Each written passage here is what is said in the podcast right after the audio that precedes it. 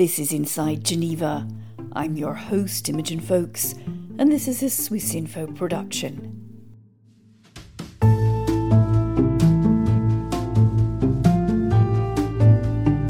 In today's program, my only son was murdered by Dallas policeman. Clinton was only 25 years old. He was unarmed and shot seven times. The idea that somebody has listened to your story and you have taken your case to the United Nations is incredibly important. I know how weak the international system is.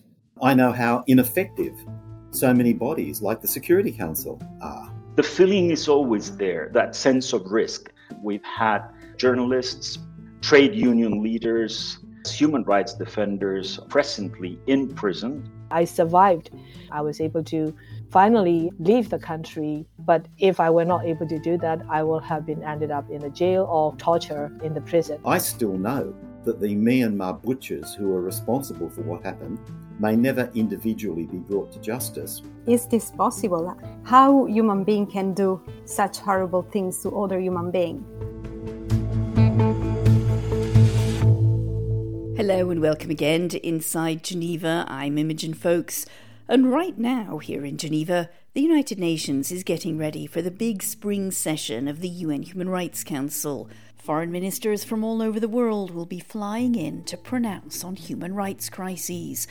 Just for clarification, the Council is made up of 47 UN member states, elected by the rest of the UN's 193 members. The 47 will hear reports of serious situations from Syria to South Sudan, Myanmar, or Yemen, and they'll hear special experts' reports on freedom of speech, on the right to food, on the safety of children in war. But who investigates all those things? Who provides the Council member states with the evidence of repression, atrocities, of war crimes, or crimes against humanity? In today's programme, you're not going to hear too much from me because we're going to go behind the scenes of the UN's human rights work and talk to the investigators, the independent experts, and the brave human rights defenders who testify often at great risk to themselves. What is that work like? What toll does it take on investigators and witnesses? And does it actually achieve anything? Let's start with the investigators, their stories in their words. My name's Andrew Clapham. I teach international law at the Graduate Institute here in Geneva. And I've been on the UN Commission on Human Rights in South Sudan since 2017. My name is Chris Sidoti. Um, I'm Australian. Um, I've always lived and worked in and from Australia, but I have also worked a lot with the UN human rights system in Geneva. My name is Ilaria Ciarla. Um, I come from um, a small town uh, a few kilometers south of Rome, and I'm a human rights officer uh, with the Office of the High Commissioner for Human Rights. In a joint report, the UN Human Rights Office and the UN mission in South Sudan highlighted the plight of civilians caught up in the fighting. The UN human rights investigators say crimes being committed by all sides in the conflict include rape, castrations and ethnic abuses. The first trip that I made out of the capital when I met a group of um, displaced women with their children, really in a very precarious uh, situation, and showed us what food they had to, to survive on. And just around the corner from there, I could see a UN emplacement which had been totally destroyed and bombed during the fairly recent uh, conflict. And I realized how dire the situation was and how precarious people's lives were, both in terms of survival day to day, but also the, the ever present threat of uh, violence, which um, it really did strike me listening to their stories of, of the gangs that had come and, and taken people. Uh, and when you hear the, the accounts firsthand, yes, that, that does leave a mark on you, definitely. Is it hard to listen to switch off after you've heard that kind of account? I mean, people, yeah, talk about switching off and separating it out, but of course, you don't really separate it out because once you've heard a story like that, and as you can tell now, it comes back to you. If you speak to anybody who's done this work, uh, the idea that you can compartmentalize, although that's of course what they tell you to do, is uh, it's easier said than done. I have covered war, I have covered violence throughout my career, but I have never heard of anything like that happening to human beings. The first time I arrived uh, to the camps, it was unlike anything I've experienced before. It was. And while Andrew Clapham was in South Sudan, lawyer and human rights expert Chris Sidoti had joined the UN's fact finding mission on Myanmar. Oh, there, there are many things that stand out. Um, we, we all have the experience um, of sitting and talking face to face with victims and witnesses of some of the most um, serious human rights atrocities you could imagine. And um, yeah, it's it's very difficult to do. It's it's emotionally wrenching. The next morning, they were taken outside the village, where they watched their neighbours dig a shallow grave. Witnesses say they were shot and then piled into the makeshift grave, some still moving. No, you, you can't switch off, and yes, things do stay with you.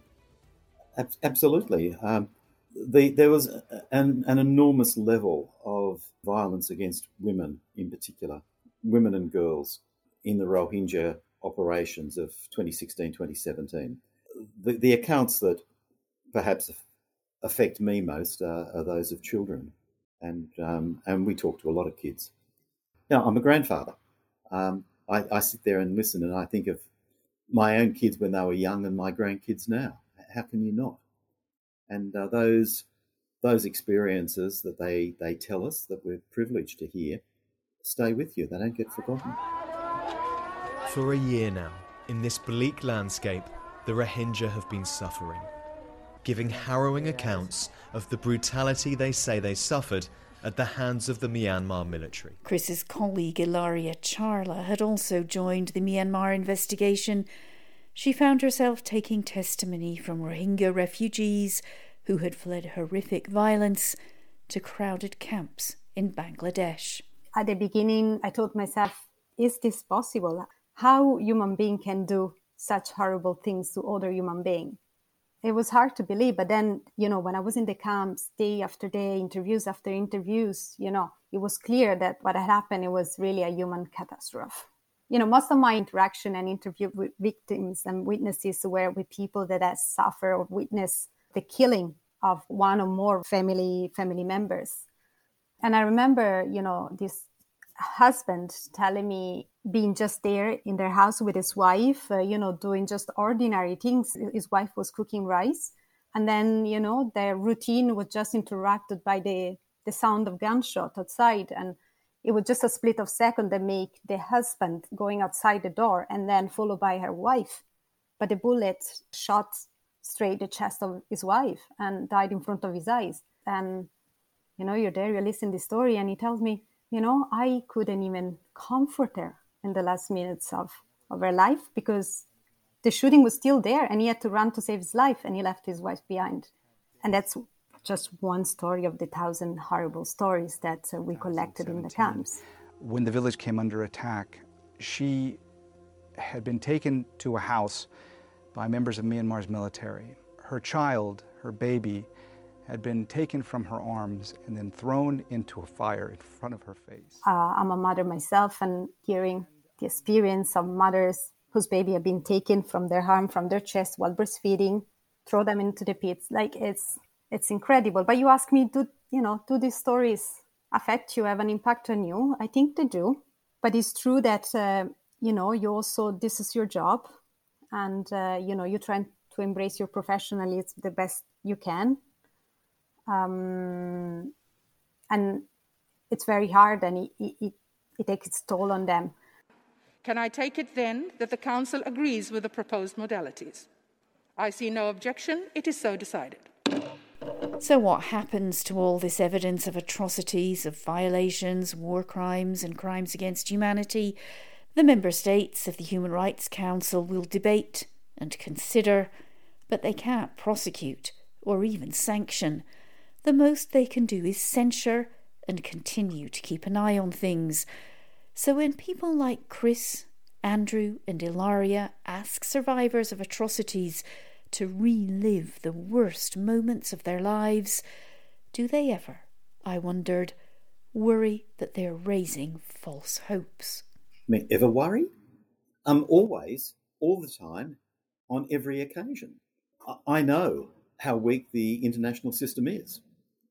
Uh, I know how ineffective so many bodies like the Security Council are. Uh, I am afraid, and, and those of us who do international human rights work don't labour under any illusions, but people place their hope in the UN and in the international system. And we, we have an, an obligation to be very frank about what can be accomplished and, and what not. And one of the things we can accomplish is to write the historical record so that at least what has happened is recorded and reported and remembered. That, that's, that's the very least to which people are entitled. And we say that. We say that we can guarantee that the record will be written, that the evidence that they give to us will contribute to presenting the entire picture of what occurred and preserving it for, historically. And we hope that in addition, there will be possibilities of international justice and, and that their story may contribute to the development of a picture that causes the international community, um, can I be blunt? The bloody well get off its ass and do something because it never happens. I have come to the Human Rights Council, the fulcrum for international dialogue and cooperation to advance all human rights, to launch a call for action. I mean, from my lofty perch, um, I know how limited the action of the UN is. I mean, on paper and in law, you know, it can't do that much. But from the other end of the spectrum, the idea that somebody has listened to your story and you have taken your case to the United Nations, so to speak, is incredibly important because if you've gone through something like that and you feel nobody has listened and it's nowhere in the system and nowhere is it logged, that in itself is a source of trauma. So let's not concentrate exactly on the weight of a UN Human Rights Council resolution and what it can actually achieve but look at it through the other end of the telescope, if you like, as to what you know what the person wants out of this. They don't really expect you know a Chapter Seven resolution with binding powers that will change the regime. They just want somebody to listen and to tell them that you know this has been noted down and that uh, steps will be taken. Is that enough, though? Do you think for the kind of atrocities that you have documented? No, it, it's definitely not enough. But um, and obviously, I would like to see more prosecutions and more people sent to prison and more ministers removed from posts. And, but you know, one also has to be careful in not use an expression over egging the pudding and uh, suggesting to people, you know, that they're all going to get their day in court and they're all going to get compensation. And as soon as I get back to Geneva, um, all of this is going to be resolved because that would be, you know, similarly uh, silly and misleading. So, you know, maybe I'm sounding overly pragmatic and resigned, but, um, you know, you, you have to get through the day thinking that, you know, this work is, is leading somewhere and not expecting that you're just going to save the world overnight. Human rights are our ultimate tool to help societies grow in freedom. It's giving a voice to these people now, is the recognition, is the search for truth. By establishing the fact, is the realization of the right to truth of the victims, but also of the people of Myanmar as a whole. You know, and I think that's that's already something. That's already a big achievement. And what about the people the UN gives a voice to, as Ilaria puts it? In this podcast, we mustn't forget the human rights defenders, those who suffer violations and turn sometimes as a last resort to the United Nations. It's time to hear from them their stories in their words. I'm uh, Colette Flanagan. I'm the founder of Mothers Against Police Brutality. Uh, we're located in Dallas, Texas. I am Feliciano Reyna. I am Venezuelan, working and living in Venezuela. I've been a human rights defender for, I would say, some 25 years already. My name is Khin Ohmar. Originally, I'm from Burma or Myanmar, uh, but now residing in the United States. Waves of peaceful protests marched on bigger than ever before. No more silence. No From Washington's newly named Black Lives Matter Plaza. My only son, Clinton Allen, uh, was murdered by Dallas policemen.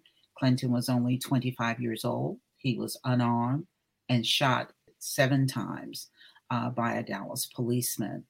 Our family was uh, completely dismissed by any of the investigators, police departments. We couldn't get any answers. Uh, trying to get answers to what happened to our child. And uh, from that, other mothers start coming forward uh, because of our boldness and um, and wanting to be heard and refusing to go quietly into the night. Forever, forever, forever. Enough is enough.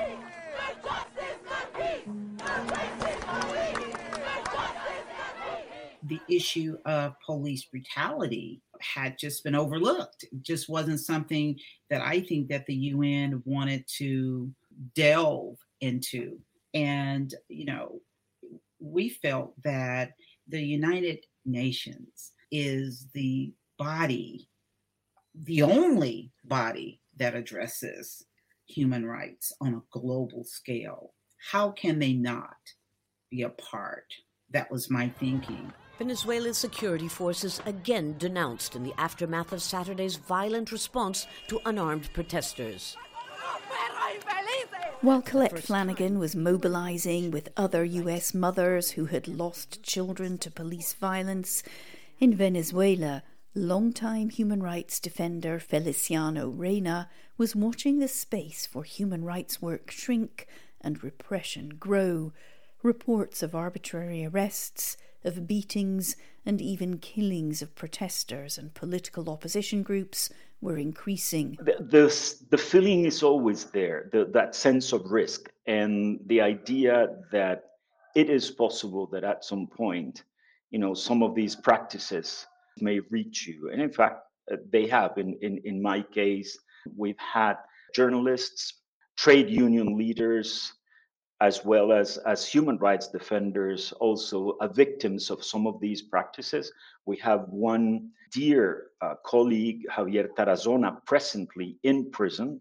He had been alerting about many uh, issues affecting populations in our border with Colombia, where you know there's guerrilla, guerrilla present and so on. And he was put in jail. It's over 220 days already.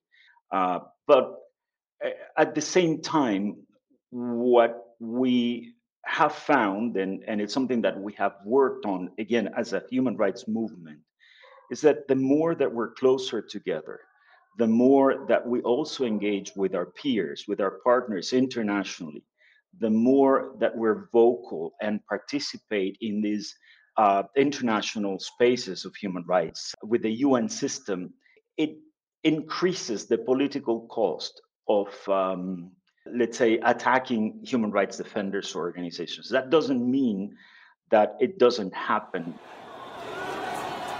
This is the biggest protest in Myanmar since 2007 tens of thousands of people on the streets of Yangon Khin Ohmar knows all about the dangers for human rights defenders too she has dedicated her life to the struggle for democracy in Myanmar. My human rights work started way back in 1988 as a student activist at the university when um, we mobilized the nationwide democracy uprising to topple the one party military dictatorship. We face a lot of violence, especially over the year. I'm sure you've seen what is happening in Myanmar with this military's brutality we faced it in our generation back in 1988, quite similar, but the severity right now is way much higher than our time. But yes, that was a very dangerous time. Like, you know, I mean, I survived. I survived the, the during the 88 uprising. I was able to finally um, leave the country. But if I were not able to do that, I would have been ended up in the jail or torture uh, in the prison. So it was dangerous. I was only 20 years old and coming into Thailand um, without any document to enter Thailand. I was illegal in Thailand. I was a stateless. Human rights to ensure equality for women and girls, to advance sustainable development, to prevent conflict, reduce human suffering, and build a just and equitable world. Colette Feliciano and Khin Ohmar turned to the United Nations. For Feliciano, the experience was positive there are many aspects of the UN's human rights work which sound dry and bureaucratic. The reports member states must make on their compliance with UN conventions, for example. But this process is inclusive, and that means human rights defenders like Feliciano can come to Geneva to have their say too. I am hopeful and I am, let's say, a defender of the system in regards to the UN human rights system. I think it is a part of our work on human rights that is of great importance. We have many reservations, Imogen, and there are reasons to be, you know, sometimes concerned, let's say, about the, how the system works. Particularly, for example, how is the election of members of the uh, Human Rights Council? I mean, there are some countries there uh, whose track records on human rights are nothing to be proud of, of course. Venezuela. Absolutely, and and uh, you know, and and you have Venezuela, you have uh, Libya, and you have uh, Eritrea. I mean, it, it really is something that that is of concern, and so in that sense, one would hope, you know, that the mechanism for which countries can present themselves, you know, for election. At times, it is also frustrating to see. I'm, I mean, I've covered the UN human rights for years now, and I always see how people come from all over the world with hope that the UN will be able to address their difficulties. I mean, do you think? Do you have faith? Can it can it hold people to account in Venezuela who've committed violations, for example? I'll give you some examples that to us have been absolutely key in advancing our work on human rights and putting the cause of Venezuela on the international and local agenda. One was the process in 2015 or 16, where Venezuela came up to date with reports to the treaty bodies and that made many of us here work together in presenting the alternative uh, reports. And we were able to be in Geneva to engage with members of the committees on torture, on human rights, on uh, economic, social, cultural rights, women's rights, children's rights. So that's one thing. Then we had two really important reports by uh, Zeid Al Hussein before he left as, as High Commissioner. And those set up the stage, let's say, for the coming in of Michelle Bachelet her first report in 2019 even changed the uh, approach to Venezuela in the region to have such an authoritative voice to say, I am concerned for these many issues. It really changed things around. An urgent call to end systemic racism around the world. A UN report says more action is required to protect people of African descent and argues. Meanwhile, Colette and her colleagues had succeeded in putting the treatment of people of African descent high on the UN's agenda, with a report by UN Human Rights Commissioner Michelle Bachelet condemning systemic racism.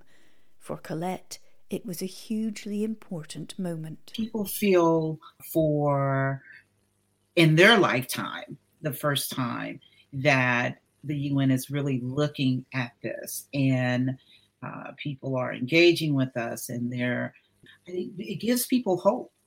It gives people, especially Black and Brown people that have uh, been just repressed by this government for so many years that, that, didn't have a voice anywhere, didn't have a voice locally, didn't have a voice uh, nationally, but to now have a voice at the UN and not just going to the UN as we've seen in the past. You know, a couple of people, you go and they give a speech and they thank you very cordially, but actually working with the UN and them listening and wanting your input and asking for your input is uh, it's very unique. Uh, if that's really interesting that you, you describe it like that, because some of the other people I've talked to, and okay, the situations somewhat are different, but sometimes a case like Syria and war crimes and so on, people come to the UN and they actually think these people will get the person who did that to me prosecuted. Yeah, absolutely. You know, we understand that the UN work will be slow to yield informative results. We get that. And we also understand that they have not really been in this space. Not to say that they don't know what's going on, but I think having families to tell their stories is very powerful and impactful.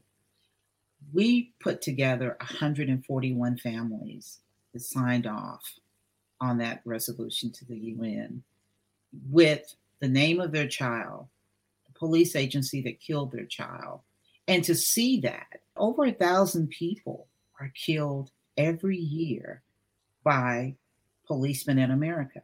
Now, by any standard, that's an epidemic to me, right? And so, I, I you know, I think that our our work with the United uh, Nations has really changed in the, the way, and they've said it, have really changed the way that they see police brutality and police violence and extrajudicial killings uh, in America. Today, we met Rashid. He says they murdered 12 of his relatives.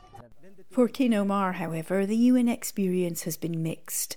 The fact finding mission, or FFM, which Chris Sidoti is part of, has exposed the violence and brutality. Convinced it was genocide. And so, while he welcomes today's call for the top generals to be tried for that crime, he thinks it's all too late. But what's the UN doing with that evidence? I have to say that they have been helpful because, especially in the past, we had to look up to the United Nations human rights bodies. We advocated for, for example, the Special Rapporteur's mandate. We advocated for the Commission of Inquiry, in which we got the the facts finding mission. You know, and these mechanisms are so useful because the human rights violations in, in Myanmar are like really widespread and for so long. So we need the council special attention to Myanmar as a countrywide situation. So it's it's been very helpful. But what I've been finding uh, quite challenging with the UN system is on the human rights side, it's been helpful. But the other agencies and other part of the UN, starting from the Security Council, they have been silent for so long. They've been silent about the human rights abuses under the previous military regime. They've been silent about the early warning signs of the genocide against the Rohingya in 2017. So the FFM, the FFM was so great, and the special rapporteur so great. They came up with concrete recommendations for actions, and yet we don't see, especially now in the last year of the extreme violence, you still don't see, you know, the recommendations, and there is no concrete action to stop this military in Myanmar. This is the, the gap, isn't it, between the hard work of some of the, the human rights investigators I've been talking to and then the member states at the council isn't it it's the political issue isn't it it is so much and when the you know the politics and the member states national interest including the economic interest you know like override or overshadow the human rights agenda then we see all of these problems on the ground all of these are connected. So if Myanmar is going down the hill, and all of these are, you know, like uh, democracies countries, you know, as they claim to be, what are they going to do with their investments and businesses are now complicit in the military's atrocity crimes because these businesses bankroll the military to be able to buy the weapons, purchase the weapons, and carry on with this terror campaign against the people. And that brings us back again to the human rights investigators. How does Andrew Clapham feel when his painstakingly collected evidence of atrocities seems to fall on deaf ears among the UN member states? I mean, I'm I've been around the Commission and the Council for a long time. I mean, you have to realize this is not uh, a team of human rights professors uh, trying to work out which cases around the world need the UN's attention. This is a group of states that have been elected by a wider group of states after considerable lobbying who have made sure that they have a position on this body in order to control the agenda. So, to be frank, we shouldn't be surprised that the decisions are made by states based on their political agenda. They in no way pretend that they are singling out the worst cases in the world. They know exactly what's happening. It's really don't want to sort of be rude, but it's a bit naive to look at the Human Rights Council and say, oh my goodness, you know, they haven't said anything about China this year and they've said a lot about somebody else. But that's because of the makeup of the body and the power of China to be able to influence people to vote with them. And, you know, maybe if more people understand that and there wouldn't be so much surprise. I think that's quite that's the realpolitik of it, isn't it? And yet, nevertheless, despite the fact that, of course, it's always dependent on member states with their own national political interests, you would say this is a body we need to have, and it does achieve things. Absolutely, yes. No, I mean, when we are in South Sudan, uh, obviously, I've referred to the satisfaction of victims being able to talk to us. But the government um, is also aware that they're under scrutiny, and steps are taken to try to improve the situation. And maybe that would happen less if there was less scrutiny by the Human Rights Council. An aspect of the Council that we haven't mentioned is, as you know, universal periodic review, which means that even if not every state is subjected to a commission of inquiry, every state gets reviewed every state's human rights record in the world is reviewed at some point over the four and a half year cycle. And that's a huge improvement over the time that I've been doing human rights. There were decades that went by when most states in the world were never discussed at the UN. And now every state is on a regular basis. And that means that civil society in those states, the press in those states, can air their grievances. And governments do take measures to try to present their best face at the periodic review and do take measures to try to follow up some of the recommendations. It doesn't make the BBC headlines because it's not, you know, a, somebody being sent to jail or a new court being set up.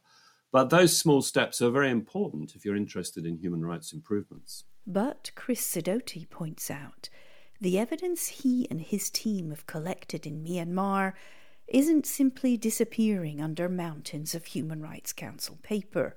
Increasingly, UN investigations are providing evidence in criminal prosecutions. We are seeing court cases in the in the top international courts now dealing with Myanmar. And I mean I can't begin to describe how fulfilling that is for me. But how important it is, most of all, I mean, how I feel is not important except to me. How important it is for the victims and the witnesses to have this kind of vindication. Now, I still know how many years it's going to take. Um, I still know that the Myanmar butchers who are responsible for what happened may never individually be brought to justice, but I certainly live in hope that one day they will. That's the main success in the end, I guess, of the work that you do. Okay, you can't, Human Rights Council, these reports can't formally launch a prosecution, but it's it's starting the ball rolling, I guess, isn't it? It, it's starting the ball rolling, and then the reports can contribute to the cases themselves. The, the International Court of Justice is using our report. Uh, the International Criminal Court is using our report. All the evidence we collected has been handed over to um, another UN mechanism responsible for the preparation of cases for prosecution. So yes, it's it's very useful. Um, it is being used in, in the tortuous processes of international justice, it is contributing. That point is crucial for Khin Ohmar. She'll be in Geneva for the Human Rights Council session. Her key goal is to see the men, called the Butchers of Myanmar by Chris Sidoti, tried in an international court. Oh, yes, yes. That's what I have been working for. And especially since the Rohingya genocide, there is no other way because we have allowed this military and joint blanket impunity for so long, and that must stop. And how do we do that? How do we bring this military back under the civilian control? Is one, these perpetrators are held to account by law, and there is no domestic law available because they are the one who stay above the law in Myanmar for so long. So now we need the international law to hold them to account for all these crimes that they have committed against the, the people of Myanmar. Investigator Ilaria agrees with that. The UN process may be slow, but provides something crucial hope. I think, uh, you know, we, we're nothing without hope. And these people cannot turn to their own jurisdiction, they cannot seek remedies in their own country. So maybe, yes, the UN is their only hope, sometimes in some cases. I mean, and UN, you know, has been there for a long time. Uh, it's possibly the best thing we came up with as an international community. yeah, um, I think, uh, yeah, I, th- I, think it's important to have hope. You know, who are we as a human race if we don't have hope? And we're now almost at the end of this edition of Inside Geneva, but I want to hear the final thoughts of human rights defenders Feliciano Reyna and Colette Flanagan. Are they tired of the struggle? Do they hang on to the hope Ilaria talked about? I talk about this with colleagues as well, and we feel frustration. And at times we are tired because, again, in 25 years, I'm over 66 now. This has been going on for so many years. But the engagement, the commitment that I see has been encouraging. And I don't see any signs of us giving up. The situation is very harsh. That needs us there on the ground, in spite again of the risks. Knowing the risks and the difficulties and the challenges and the time that profound changes will take, what I think keeps me and my colleagues going is working together, devising ways of uh, advocacy together nationally and internationally. We feel that it's worth continuing on. And uh, let me take somebody's hand when I feel somehow frustrated. That, that kind of togetherness really has made a, a huge difference.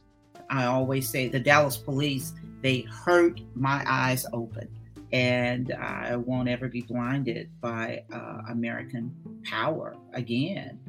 The United States is a democracy, and we are supposed to uphold life and liberty and freedom for every citizen. And that is not happening in the United States. That is our beacon, that is our Constitution. And if those things are not happening in the United States, then that is an egregious attack on democracy and human rights and freedom. And how can the United Nations not be involved?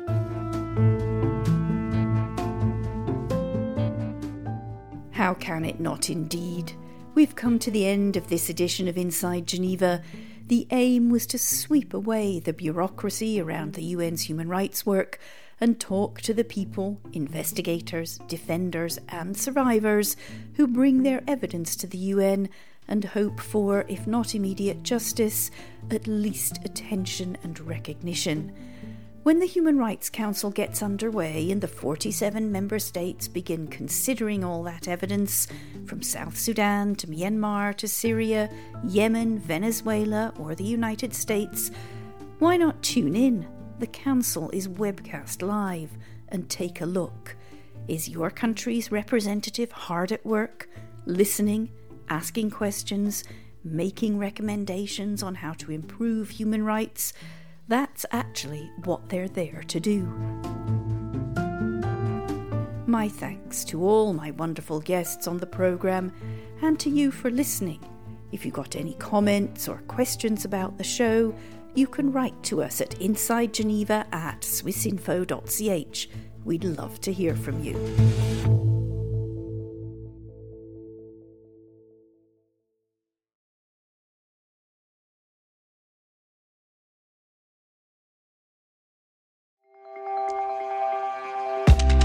Discover science and innovation in Switzerland with the Swiss Connection podcast.